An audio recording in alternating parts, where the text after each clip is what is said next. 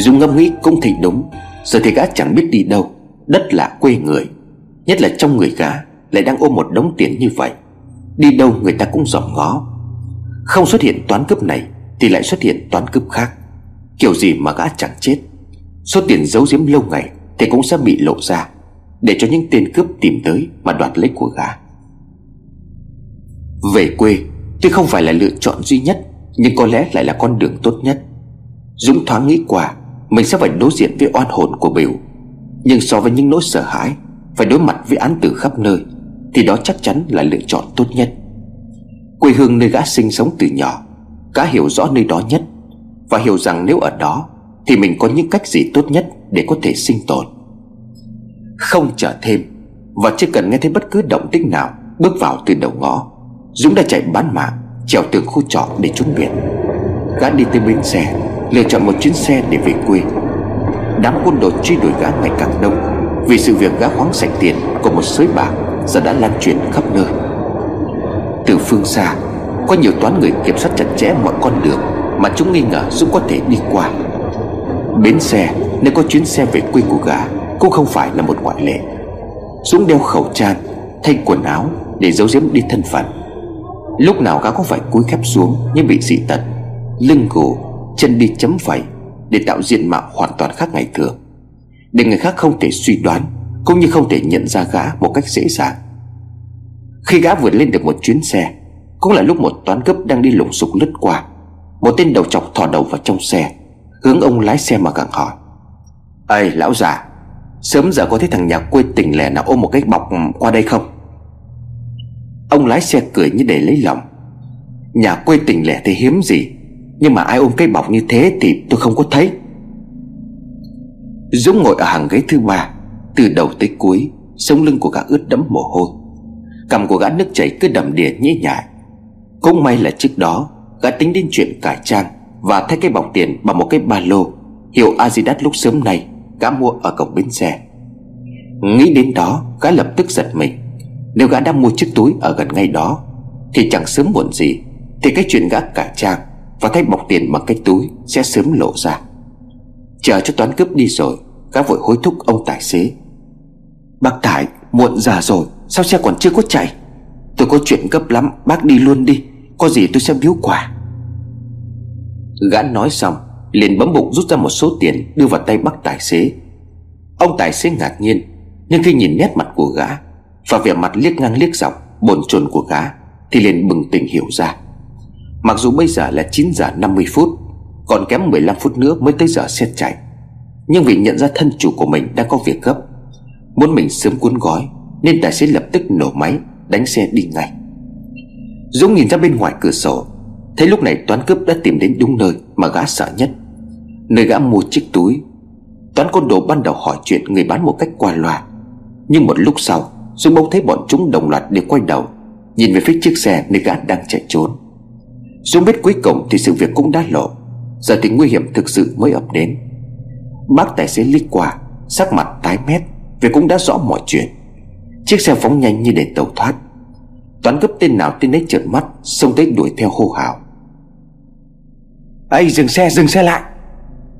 Nhưng cả bác tài xế và Dũng đều hiểu rõ, Dừng xe đồng nghĩa với việc gì. Dũng có thể sẽ bị dẫn đi Để cướp sạch tiền và giết chết. Còn đám côn đồ thì sẽ không nhẹ tay với ông tài xế. Người chưa chấp kẻ bọn chúng đang truy đuổi. Ông tài xế có một chút hối hận Vì mình đã chót nhận tiền của Dũng. Giả như Dũng mà khai ra Thì tài xế cũng chẳng thể nào có thể thoát liên quan. Chỉ có cách là đưa Dũng chót lọt khỏi nơi này. Sau này cho dù tài xế có gặp lại toán cướp, Cũng có thể chối bay chối biến Mọi sự an lành. Chiếc xe phóng nhanh trên giao lộ, Tiến thẳng lên đường cao tốc đi một mạch. Thông thường Tài xế thấy thi thoảng dừng lại để bắt khách, Khiến cho thời gian chuyến đi sẽ dài hơn. Nhưng hôm nay bác Tài không bắt thêm một khách nào, Mặc dù trong xe đang rất vắng và thương người. Dũng đứng ngay bên cạnh tài xế, Thi thoảng vỗ vai của ông tài xế khích lệ. Không cần phải bắt thêm khách, Cứ đi đi rồi tôi sẽ trả thù lao. Điều đó khiến cho tài xế ngày càng yên tâm hơn Và dốc lòng giúp đỡ Dũng chạy trốn. Khoảng độ 4 giờ chiều, Dũng đã trở về quê ở nơi này Dũng có khá nhiều mối quan hệ Với đám người trước đây Mà gã hay giao du phẻ phỡn Gã sắp xếp một cuộc gặp, Dù đám người đi nhậu, Rồi nhân tiện lân la dò hỏi Xem mình có thể ở tạm được nơi nào. Căn nhà truyền đời từ thời ông cụ cố Và miếng đất gia nghiệp. Trước đây khi chạy lên thành phố, Đã bị Dũng bán đất Và đổ tiền vào sới bạc. Nay muốn ngủ lại đất này Thì phải tìm một nơi khác để ở nhờ Trong cuộc rượu cà kê, Có gã say lẻ nhẹ nói với gã. Anh Dũng số sao mà hên quá vậy? Bán nhà ngay cái lúc thời lên giá, Chắc giờ thì cũng rủng rỉnh lắm. Chứ còn không thì Cha anh đến giờ mới ra bán căn nhà, Chắc chẳng ai dám mua. Mà khéo anh cũng Dũng hỏi, Sao chú lại nói như vậy?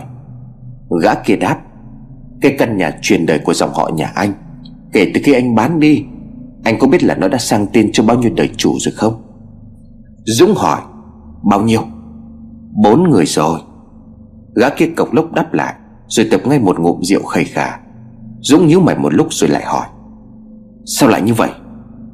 Gã kia đáp, Người ta đi xem bói, Nói là căn nhà ấy căn số quá lớn. Không phải người mạng lớn thì không thể ở được.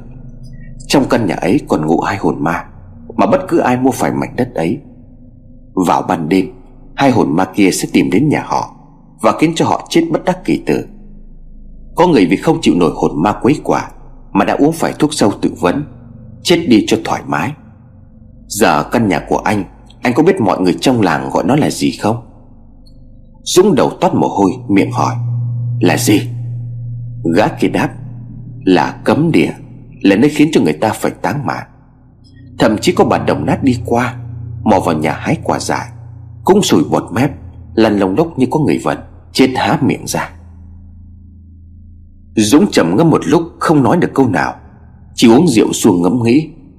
Cuộc rượu qua đi, Gã cũng tìm được một chỗ ở tạm Mà gã ưng ý nhất. Chỗ ở này bình thường chỉ có một mình gã, Vì gia chủ thường xuyên đi vắng, Nên cho hắn mượn lại căn nhà.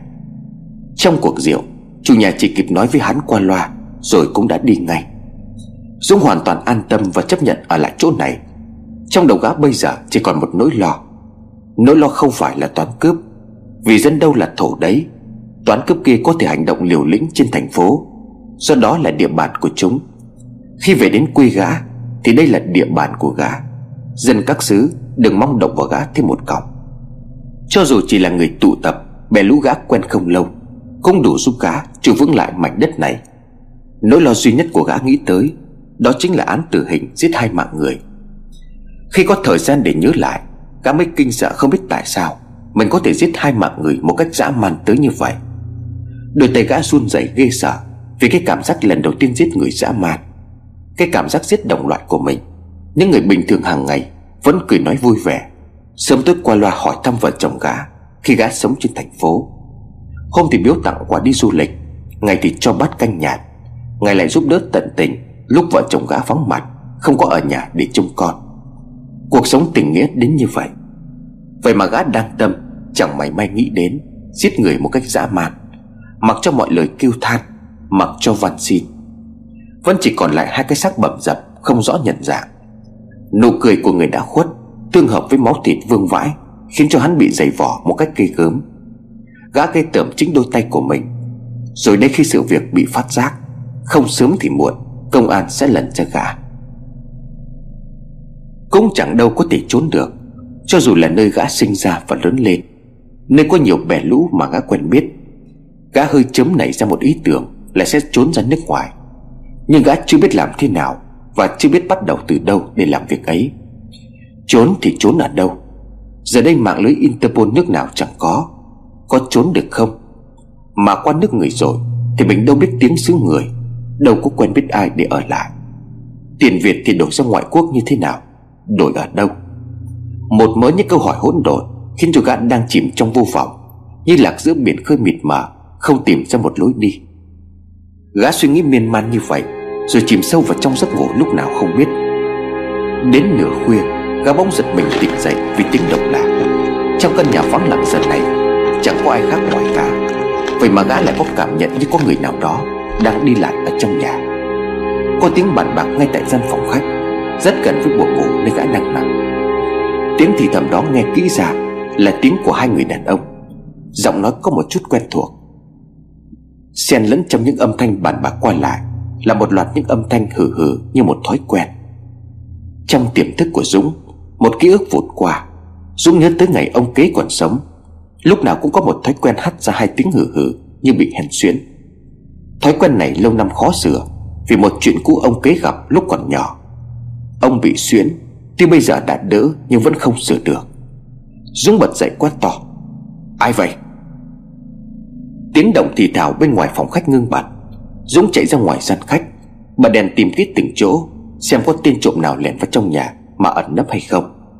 Cây suy nghĩ đinh ninh rằng, Loạt âm thanh hừ hừ Giống như thói quen của ông kế lúc còn sống, Khiến cho Dũng liên tưởng tới câu chuyện hồi chiều Mà tên bợm rượu trong bể lũ của hắn kể lể. Người ta đi xem bói có nói Căn nhà ấy có căn số quá lớn. Không phải người mạng lớn thì không ở được. Trong căn nhà ấy lại cư ngụ hai hồn ma, Mà bất cứ ai mua phải mảnh đất ấy, Vào ban đêm, Hai hồn ma kia lại tìm đến nhà họ Và khiến cho họ chết bất đắc kỳ tử. Có người vì không chịu nổi hồn ma quấy quả Đã phải uống thuốc sâu tự vấn Chết đi cho thoải mái. Hai hồn ma mà gã kia nhắc đến Dũng chẳng cần phải đoán giả đoán non thì cũng biết đó chính là ông kế và biểu. Nhưng theo lời gã kia kể, Thì hai hồn ma chỉ tìm thấy khổ chủ. Người mua nhầm phải căn nhà có hai hồn ma oán nghiệp Do Dũng để lại. Giờ Dũng đâu phải là chủ của căn nhà đó. Về lý thì gã chẳng thể nào Bị hồn ma của bố và em mình tìm đến Để tính sổ. Chẳng lẽ còn có một nguyên do khác? Nhưng đó là Dũng ngoài mặt Tự trấn an mình như vậy. Trong thâm tâm gã tự biết, Chẳng cần phải sở hữu miếng đất thì gã cũng sẽ bị hai oán hồn tìm đến tính sổ. Vì chính gã là nguồn cơn của mọi câu chuyện, Nguồn cơn của mọi tai họa. Nguồn cơn của việc hại chết vô số mạng người, Trong đó có cả việc Sudan bỏ thuốc độc Để khiến cho biểu chết bất đắc kỳ tử, Để biểu thành hồn ma dưới huyệt sâu. Đợi một trở lại trả thù, Khiến cho gã bán sới chạy khỏi đất này. Cố gắng nghe ngóng tình hình thêm một lúc nữa, Thì không có chuyện gì xảy ra. Dũng kiểm tra lại túi tiền thật kỹ, Xem có mất mát gì không. Rồi lại nhảy lên giường mà đi ngủ. Một lúc sau, Gã chìm sâu vào trong giấc ngủ. Trong vô thức, Gã nhìn thấy một bàn tay sám ngắt Vỗ vào vai của gã. Giữa khoảng không tối đen, Bàn tay ấy kéo Dũng muốn hắn đi theo. Dũng không tự chủ được, Cứ như vậy đi tới. Trong mơ màng, Gã nhìn thấy từ lúc nào mình đã trở về căn nhà xưa, Nơi oán nghiệp bi thương nặng nề, Ám ảnh sâu trong tâm khảm của gã. Gã nhìn thấy ông kế Nghiêm khắc đang ngồi ở chiếc ghế gỗ, Được kê ngay ngắn ở giữa nhà. Ông kế bắt gã phải quỳ xuống Và dập đầu tạ tội trước bàn thờ gia tiên. Dũng không hề trái lại Tâm tắp làm theo. Đầu gã dập đến bầm tím, Rồi lại chìm ngất đi. Dũng liệm cho đến khi tỉnh lại Và phát hiện ra những gì gã nghĩ Là mình làm trong giấc mơ, Hóa ra lại là thật. Bởi vì gã thức dậy, Thấy mình quả thật đang nằm dưới căn nhà sang nghiệp. Ở giữa nhà có một chiếc ghế gỗ Cây ngay ngắn ở chính vị. Trên ban thờ không biết từ lúc nào Đã có ai thắp ba nén hương Và hương cháy đã gần tàn Để lại cho hương quan tít. Xung quanh bốn bề, Căn nhà đều khóa kín và đóng chặt cửa. Khóa cửa lắp ở bên ngoài, Cũng không biết gã làm cách nào Mà lại chui được vào bên trong Trong tình trạng vô thức Và cửa khóa ngoài như vậy. Gã sờ lên chán thì thấy đau lắm Và chán gã còn dớm một ít máu, Chứng tỏ việc gã dập đầu đêm qua. Trước mặt ông kế là có thật. Dũng sợ lắm, Phải cố sức lắm mới đạp được cửa Để chạy ra khỏi căn nhà. Cũng may cho gã Là cửa gỗ sau nhiều năm không có người ở Và chăm chỉ tu bổ, Nên hắn dễ dàng đạp bay chốt cửa. Ra đến bên ngoài, Chạy lên đường làng, Ngay lập tức gã thấy một người quen trong đám bè lũ hôm qua Đã tụ tập ăn nhậu với gã. Kẻ đó tên là Trung, Cũng là một tên nghiện ngập nức tiếng Khắp làng trên xóm dưới, Không ai là không biết. Trung nhìn thấy gã thì liền vội vàng sừng sốt hỏi. Trời ơi, anh Dũng, Anh biết tin gì chưa? Dũng sốt ruột hỏi. Có chuyện gì vậy? Trung đáp. Từ sớm nay, Không biết từ đâu mà có nhiều công an về làng mình lắm. Khắp nơi người ta đi dò hỏi tin tức của anh. Có đứa không kín miệng Chót khai ra anh đang ở nhà thằng Thông. Nên bây giờ công an vây hết ở đó. Nói rằng muốn bắt nghi phạm giết người. Khắp đường làng, hang cùng ngõ hẹp. Chỗ nào cũng có công an lùng đấy. Thông là tên gia chủ của căn nhà Nơi Dũng đang ở nhờ. Trung vừa nói vừa ngáp, lại nói tiếp. Hai em cả sáng nay, Chưa có liều nào vào mồm, Vì bọn đầu nậu thằng nào cũng trốn biệt Không thấy ho he gì. Ngay cả thằng Tân Lắp, Thường ngày hai bán liều lẻ vùng trộm ở cái quán nước đầu làng. Không hôm nào là không thấy mặt, Mà hôm nay em mới tung cả đất làng, Cũng cấm có thấy đâu. Trung dừng lại một chút, Chép miệng nhìn Dũng rồi nói. Em lo cho anh lắm. Từ sáng tới giờ công an người ta vây chặt khắp nơi. Em nghĩ làm anh kiểu gì cũng bị bắt. Thấy anh ở đây em mừng quá. Chẳng cần biết lời chúng nói có thật tâm hay không. Dũng cũng chẳng còn tâm trí mà để ý. Trong thâm tâm, Dũng bây giờ trống rỗng, Không sợ hãi, cũng chẳng lo lắng. Con người ta khi tới đường cùng tuyệt lộ, Thì nỗi sợ hãi dường như chẳng ăn nhầm gì So với cảm giác bằng mọi giá phải sinh tồn. Mà đến khi đó sẽ chẳng còn tính toán, Chẳng còn mưu kế. Chỉ hành động theo bản năng Là lựa chọn cho mình một nơi nào Có khả năng sống sót cao nhất. Nơi mà gã cho dù trước đây có chết Cô không dám quay trở lại. Đó chính là miếng đất truyền đời gia nghiệp Của gia đình gã. Miếng đất nơi gã đã bức đoạt, Hạ thuốc độc giết chết biểu Miếng đất khi ông kế còn sống Chính là vùng tuyệt địa Khiến cho gã vĩnh viễn không bao giờ Dám bước chân đi vào. Dũng vẫy tay gọi chung lại và hỏi Giờ mày có muốn sung sướng, Ngày nào cũng có tiền để hút trích không? Trung mở to mắt, Chưa kịp hỏi chuyện gì Thì Dũng đã nói ngay. Từ bây giờ, Mày phải giữ kín mồm kín miệng, Không được phép nói cho ai biết là tao đang trốn ở đâu. Tao sẽ cho mày tiền. Nói qua, Tới đây tao sẽ về mảnh đất cũ của ông già. Trung mở to mắt hái hùng nói, Mảnh đất cũ nhà anh, Chỗ đó có ma đấy. Chưa kịp để cho Trung nói hết lời Dũng đã bịt miệng Trung căn dặn. Mày không cần phải nói nhiều. Muốn có tiền hút trích thoải mái, Không phải lo nghĩ gì, Thì phải nghe tao. Nói xong, Dũng nhét một ít tiền, Vừa đủ mua một tép thuốc cho Trung rồi dặn dò. Đây là tiền ta cho trước, Cứ đúng 5 giờ chiều thì đến nhà cũ của tao. Mang cho tao một ít đồ sinh hoạt ăn uống, Với cả phải ngậm miệng lại, Không được hé răng nửa lời nói với ai việc ấy. Ngày phải đi thăm dò động tĩnh của đám công an. Rồi báo lại cho tao. Rồi thì tao sẽ cho tiền. Trung gật đầu không nói gì, Lén lút nhận một ít tiền trong tay của Dũng. Kỳ thực đó là một số tiền ít đòi, Mà trong túi quần của Dũng còn giữ lại. Toàn bộ số tiền lớn mà gã đánh bạc thắng Đều đã để trong căn nhà của Thông, Nơi công an đang vây bắt. Gã tính toán tạm thời, Cứ trốn tạm trong căn nhà cũ. Chờ qua chiều nay, Công an không khám xét ra gã Thì sẽ tự động bỏ đi. Khi đó gã sẽ lẻn quay lại căn nhà, Lấy số tiền mà gã để ở đó. Trung nhận được tiền, Hai mắt cứ sướng hoa lên. Gã chẳng cần biết là người ta sai gã làm gì. Với một con nghiện như gã, Việc có thu hút hàng ngày, Lại nhàn nhã, Thì ai bảo gì hắn cũng làm. Cho dù có là việc bảo gã giết người. Chính vì vậy, Gã nghe tin Dũng là hung phạm giết người, Lại đối mặt với Dũng Mà cũng chẳng may sợ hãi. Bởi gã coi Dũng cũng chỉ giống như đồng bọn của gã. Nếu có ai cho gã tiền để hút trích Thì đừng nói là hai mạng. Cho dù là mười mạng, Bảo gã gã cũng làm. Trong thâm tâm của một con nghiện, Lúc nào cũng đang đói thuốc. Máu lạnh chẳng phải một cảm giác gì quá xa lạ. Dũng quay trở lại căn nhà. Mặc dù còn hơi hại hùng, Khi nhớ tới chuyện hôm qua, Dũng bị hai oan hồn dẫn trở về căn nhà, Bắt dập đầu tạ tội. Nhưng hôm nay khi đối mặt với sự việc liên quan đến mạng sống. Gã chẳng còn để hai hồn ma ấy Vào vị trí đầu tiên Mà gã phải dè chừng. Chưa cần tới 5 giờ chiều, Đã thấy bóng dáng của Trung lấp ló ở ngoài cổng. Trung không dám bước vào Vì đôi phần e sợ cây miếng đất cấm địa Mà người làng gần đây loan truyền nhau. Là hết cứ có người nào bước vào, Là người đó không gặp xui xẻo cũng phải chết. Nhưng khi thấy Dũng đứng ở ngoài sân, Với tay gọi gã đến gần Mà không có chuyện gì, Trung mới sốc hết can đảm Tiến vào đi về phía Dũng. Trung đưa cho Dũng một cái bánh gai, Rồi đưa tay lên cổ gái gái ngáp dài rồi nói, Em mua tạm cho anh cái bánh gai. Từ sáng đến giờ, Công an làm ngặt quá, Chẳng muốn nói cái gì. Trung đứng ngáp một lúc cho cơn nghiện qua đi, Rồi lại nói tiếp, Báo cho anh một tin, Bọn công an không tìm được anh nên là rút cả rồi. Giờ thì chỉ còn mấy gã cải trang Chặn ở khắp các con đường ra khỏi làng. Bọn nó nghĩ là mặc thường phục là qua mắt được em. Nhưng mà dân trong cái làng này, Em đâu còn lạ mắt ai nữa.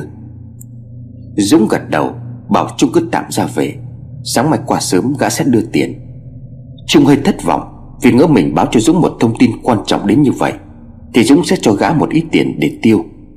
Dẫu vậy, Trung vẫn gật đầu để ra về. Quay trở lại với Dũng, Sau khi biết tin công an đã rút khỏi căn nhà, Nơi gã để số tiền, Dũng chuẩn bị ngay. Thừa dịp vắng người liền quay trở lại căn nhà của Thông để lấy tiền. Dũng hiểu rõ bản chất tình cảnh của mình. Trong hoàn cảnh này, Nếu Dũng không có tiền trong tay, Thì Trung sớm muộn gì Cũng sẽ khai ra nơi gã ở với công an. Không còn cho gã thao túng Để có thể sống sót qua ngày. Giờ Dũng chỉ sống cầm chừng, Qua ngày nào hay ngày đó. Không có số tiền lớn, Đặc biệt tiền để sai khiến Trung, Sớm muộn gì thì Dũng cũng chết. Dũng trở về nơi gã cất giữ tiền trên nóc cái tấm lợp chống nóng ở tầng thượng. Dũng thỏ tay vào một cái lỗ. Cái lỗ được tạo thành bởi tấm lợp bị bừa ra. Thông thường phải nhìn kỹ lắm Mới thấy nổi cái khe nứt Để đẩy tấm lợp mở ra cái lỗ đó. Cái lỗ vừa vặn nhét đủ túi tiền của Dũng. Tay Dũng chạm đúng vào cái túi, Gã thầm cảm ơn may mắn Vì cái túi bây giờ vẫn còn. Mở túi ra Thì bên trong tiền bạc vẫn còn đầy đủ cả, Không thiếu một đồng nào. Không dám nán lại lâu, Dũng lập tức dò xét tình hình, Rồi lén lút đem cái túi trở về căn nhà cũ.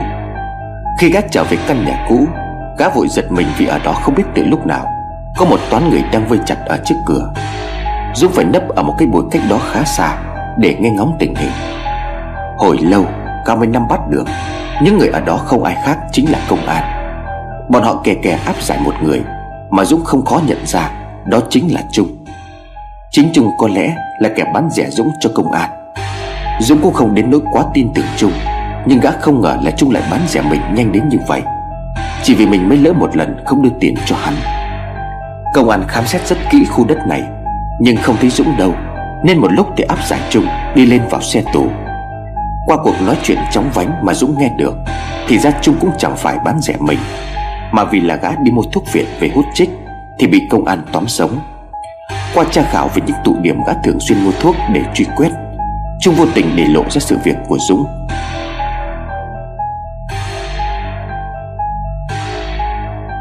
Khi Trung và đám công an đi rồi, Dũng liền một lần nữa chui trở lại căn nhà cũ. Gã thầm cảm thấy may mắn Vì mọi chuyện dường như quá trùng hợp. Hết lần này đến lần khác, Hắn thoát khỏi nguy hiểm Đều là do may mắn. Như có một người nào đó âm thầm đang giúp đỡ gã. Khi gã ở trong nhà thông thì gã ngủ mơ đi lạc thần vào trong căn nhà cũ. Sáng hôm sau, Nhà thông bị công an khám xét ngay lập tức, Nhưng không tìm được gã Và gã đã trốn được. Trước nữa, Gã thua bạc chưa cháy túi, Đến nỗi sắp gặp nguy, Lại có người cho tiền và trở nên giàu có, Thoát khỏi cái cảnh túng quẫn. Và vừa rồi mới gần đây nhất, Dũng lén đi lấy tiền, Chỉ hỏng để xe khiến chung, Lại vô tình thoát được cảnh bị vây bắt. Tại chính căn nhà Mà hắn coi là nơi tuyệt lộ cuối cùng nhưng sâu chuỗi lại mọi chuyện, Dũng lập tức cảm thấy có một cảm giác suy đoán trào lên. Gã cảm thấy như mình bị một ai đó đang thao túng. Tất cả mọi việc trong vô thức đều bảo toàn mọi hiểm nguy, Giữ tính mạng cho gã. Nhưng đều chỉ đẩy gã đến một nơi duy nhất, Đó là miếng đất gia nghiệp. Dũng toát mồ hôi, Chưa kịp suy nghĩ tiếp, Thì nghe thấy dường như có người sắp đi về phía của hắn. Dũng vội lần sang một cái bụi khác, Sau đó lén lút quay trở lại căn nhà cũ. Theo gã Nơi này vừa bị khám xét xong, Chắc hẳn công an sẽ không quay lại ngay. Người ta có câu rằng, Nơi hiểm nguy chính là nơi an toàn nhất. Qua một đêm nước ngồi tại căn nhà, Lần này Dũng tiếp tục nhìn thấy biểu và ông kế, Bắt gã phải quỳ xuống đất, Dập đầu xuống trước bàn thờ gia tiên. Cái cây gỗ ông kế ngồi đó, Hồi chiều đã bị Dũng ném xuống ao. Sau khi tỉnh lại cơn mơ hồ đó, Gã lại nhìn thấy nó xuất hiện ngay chính vị, Đối diện với cửa ra vào. Một lần nữa gã sợ lên chán của mình, thì lại tiếp tục phát hiện máu tươi đầm đìa. Và điều đó chứng tỏ rằng Giấc mơ đó là có thật. Sau khi Trung bị bắt, Công an tin rằng Dũng vẫn đang còn lẩn trốn trong ngôi làng. Mọi sự truy quét càng ngày càng chặt chẽ hơn. Khắp hang cùng ngõ hẻm Đầu đầu cũng có người truy quét. Rằng chỉ cần Dũng lộ diện Là lập tức bị tóm sống. Gắt đến độ Dũng không bao giờ dám bước chân ra khỏi căn nhà, Dù chỉ lần nửa bước. Trung không còn không còn ai đem lương thực đến tiếp tế cho gã. Dũng uống nước, Ăn vỏ cây để cầm hơi. Đêm đêm thì bị hồn ma của kế và biểu đem ra phạt. Dũng thấy đầu óc của mình Ngày càng u mê Và trở nên cuồng loạn. Cho đến khi ham muốn sinh tồn ngày càng nhỏ dần, Dũng cảm thấy cái chết là sự giải thoát dành cho gã. Một cái chết mau lẹ và nhẹ nhàng. Gã không muốn nhìn thấy cảnh, Mời tên cảnh sát chia súng vào đầu gã, Đem gã thành cái bia thịt người tập bắn. Để ban phát hình phạt thích đáng về tội giết người. Mà gã muốn lặng lẽ chết Chết một cách nhẹ nhàng, Một cái chết không có quá nhiều cái nhìn soi mói. Một phần cũng là vì hai hồn ma tra tấn gã đêm đêm. Có một chút lương chi nào đó Trong tâm thức của gã thức tỉnh, Khiến cho gã hối hận Và bắt buộc phải trả giá để chuộc tội. Ít lâu sau, Công an một lần nữa khám xét căn nhà cũ, Thì phát hiện Dũng đã chết treo cổ. Cây lưỡi giải tím ngắt treo lủng lẳng cũng chẳng biết Dũng chết lâu chưa, Nhưng cái xác đã bắt đầu thối giữa. Mọi việc của Dũng đều lan truyền khắp ngang cùng ngõ hẻm. Người ta biết rõ tội ác của Dũng Và bàn tán với nhau rằng, Cái chết đó là Dũng đang bồi hoàn Để trả giá cho những tội ác mà mình đã gây ra.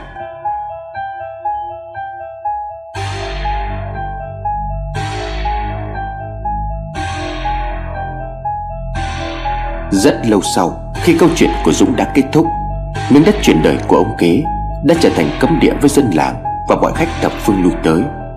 Cho dù có người tới Thì vì những lời dọa nạt Và những câu chuyện người ta thiêu diệt xung quanh Cũng chẳng ai dám vào nữa. Nhưng chiều hôm nay, Câu chuyện lại rẽ sang một chiều hướng khác. Có một vị khách đầu tiên và duy nhất. Sau bao nhiêu năm quay trở lại nơi này, Người này là một phụ nữ, Độ chừng 30 tuổi, Nhưng năm qua thì còn rất trẻ vì chịu son phấn. Bên cạnh cô ta là một đứa bé gái. Độ gần 10 tuổi. Đứa bé gái nhíu tay của mẹ rồi hỏi. Mẹ, Đây là nhà của bố phải không mẹ? Người phụ nữ gật đầu. Không khó để người ta nhận ra. Người phụ nữ đó chính là Đoàn. Sau bao nhiêu năm Đoàn vẫn giữ được nét xuân thị Nhưng phấn son trên mặt thì chát ngày càng đậm. Người ta đâu biết, Để vì sinh tồn và nuôi sống đứa con ruột thịt Đoàn đã phải dùng chính cái nghề hèn hạ, Nhờ nhớp mà Dũng biệt thị cô khi còn sống. Mặc dù khi đó cô không làm Để nuôi sống con gái. Sau nhiều năm Loan một lần nữa đặt chân trở lại căn nhà xưa, Đem con gái theo. Cũng chỉ muốn là một lần cuối cùng Để con gái nhận mặt quê hương của bố mẹ, Rồi một lần nữa từ biệt Mà không bao giờ quay trở lại. Mặc kệ cho mọi lời đồn thổi về căn nhà này Đoàn vẫn sắp xếp cùng con gái ngủ lại đây qua một đêm. Giữa đêm hôm đó, có một bàn tay sắt đoàn tới trước mặt ông kế Ông ký vẫn ngồi ở cái ghế chính vị, Trước cửa của căn nhà. Nhìn đoan với vẻ nghiêm khắc. Đoan nhìn sang, Thấy biểu đang nhìn mình mỉm cười rất dịu dàng. Bất giác, Đoan nhớ tới miền ký ức. Ngày đầu khi Đoan yêu và cưới biểu, Hạnh phúc mặt nồng đến như thế nào? Nhớ tới lúc bị Dũng cứng bức, Rồi lại bị Dũng lạnh lùng Suy mình giết biểu bằng thuốc độc. Mắt đẫm lệ, Cảm thấy mình không xứng đáng với biểu. Đoan không dám nhìn mặt anh. Biểu bỗng cất giọng nói. Đoàn Giờ thì em có thể sống yên ổn rồi. Một phần tội lỗi em gây ra là do hắn. Giờ hắn đã phải đền mạng. Đoan nhìn về phía biểu chỉ tay. Chỉ thấy Dũng đang quỳ mọp ở dưới đất. Nhìn Đoan với vẻ xấu hổ. Cái lưỡi tím ngắt của Dũng cứ treo lủng lặng Không sao rụt lại được. Có lẽ vì cái nghiệp khi gã chết là thắt cổ, Nên mới bị như vậy. Biểu lại nói tiếp. Một phần tội lỗi do em gây ra, khi nghe theo hắn Em đã dùng 15 năm để trả thù. Giờ em đã hết tội. Đoàn nghĩ tới ý nghĩ trong lời nói của Biểu liền nghĩ đến khoảng thời gian 10 năm Mình làm cái nghề hèn hạ mua vui cho thiên hạ. Quả thật rất đúng. Biểu lại nói, Anh kể cho em biết một bí mật. Quả thực đứa con gái của em Là con của anh với em. Tuy hắn đã cưỡng ép em, Nhưng đó lại là chính giọt máu của anh. Anh không thể để cho nó tiếp tục khổ được nữa. Người âm bọn anh biết rõ mọi chuyện. Biểu chỉ tay vào cái nền gạch dưới mặt đất rồi nói, Dưới này Dũng có cho một bọc tiền, Em cứ đào lên mà dùng, Nuôi dạy con cho tốt. Nếu em vẫn còn cảm thấy anh náy với anh, Thì đừng làm con anh khổ. Biểu vừa nói xong, Đoan liền bừng tỉnh lại trong giấc mộng. Cô thấy mình đã thiếp đi Và nằm giữa căn nhà đối diện Với cây ghế gỗ từ lúc nào. Cô không tin chuyện gặp ma, Nhưng cũng thử một lần làm theo lời biểu và sau khi đào nền gạch lên, Cô quả nhiên thấy túi tiền mà biểu nói trong giấc mơ. Từ đó, Người làng lần đầu tiên thấy căn nhà bỏ hoang lâu năm. Miếng đất địa cấm để oan hồn khủng khiếp của biểu Và ông kế cư ngụ. Có người dám đến ở. Đoan chuyển hẳn về miếng đất này để sinh sống Và đổi tên cô con gái từ Dung thành Duyên, Để tránh cái gì na ná liên quan tới Dũng. Người mà cô căm thù, Hai là để nhắc nhở trong thâm tâm cô, Hai chữ duyên nợ Là nghĩa phải trả với biểu. Người chồng ân nghĩa cô mắc nợ cả đời. Với tội lỗi mà cô nghĩ rằng Mình không bao giờ có thể trả lại cho anh. Có người tận mắt nhìn thấy Tình cảnh của khu đất nơi Đoan ở qua nhiều năm Biển hỏi Đoan. Sao cô lại ở trong cái mảnh đất đấy? Đất ấy độc lắm, Nó là mảnh đất oan nghiệt, Lắm hồn mà ở. Đoan chỉ dịu dàng cười đáp. Với tôi, Nó chỉ đơn giản là miếng đất gia nghiệp, Nơi ơn nghĩa xuyên nợ, Sâu như trời với biển.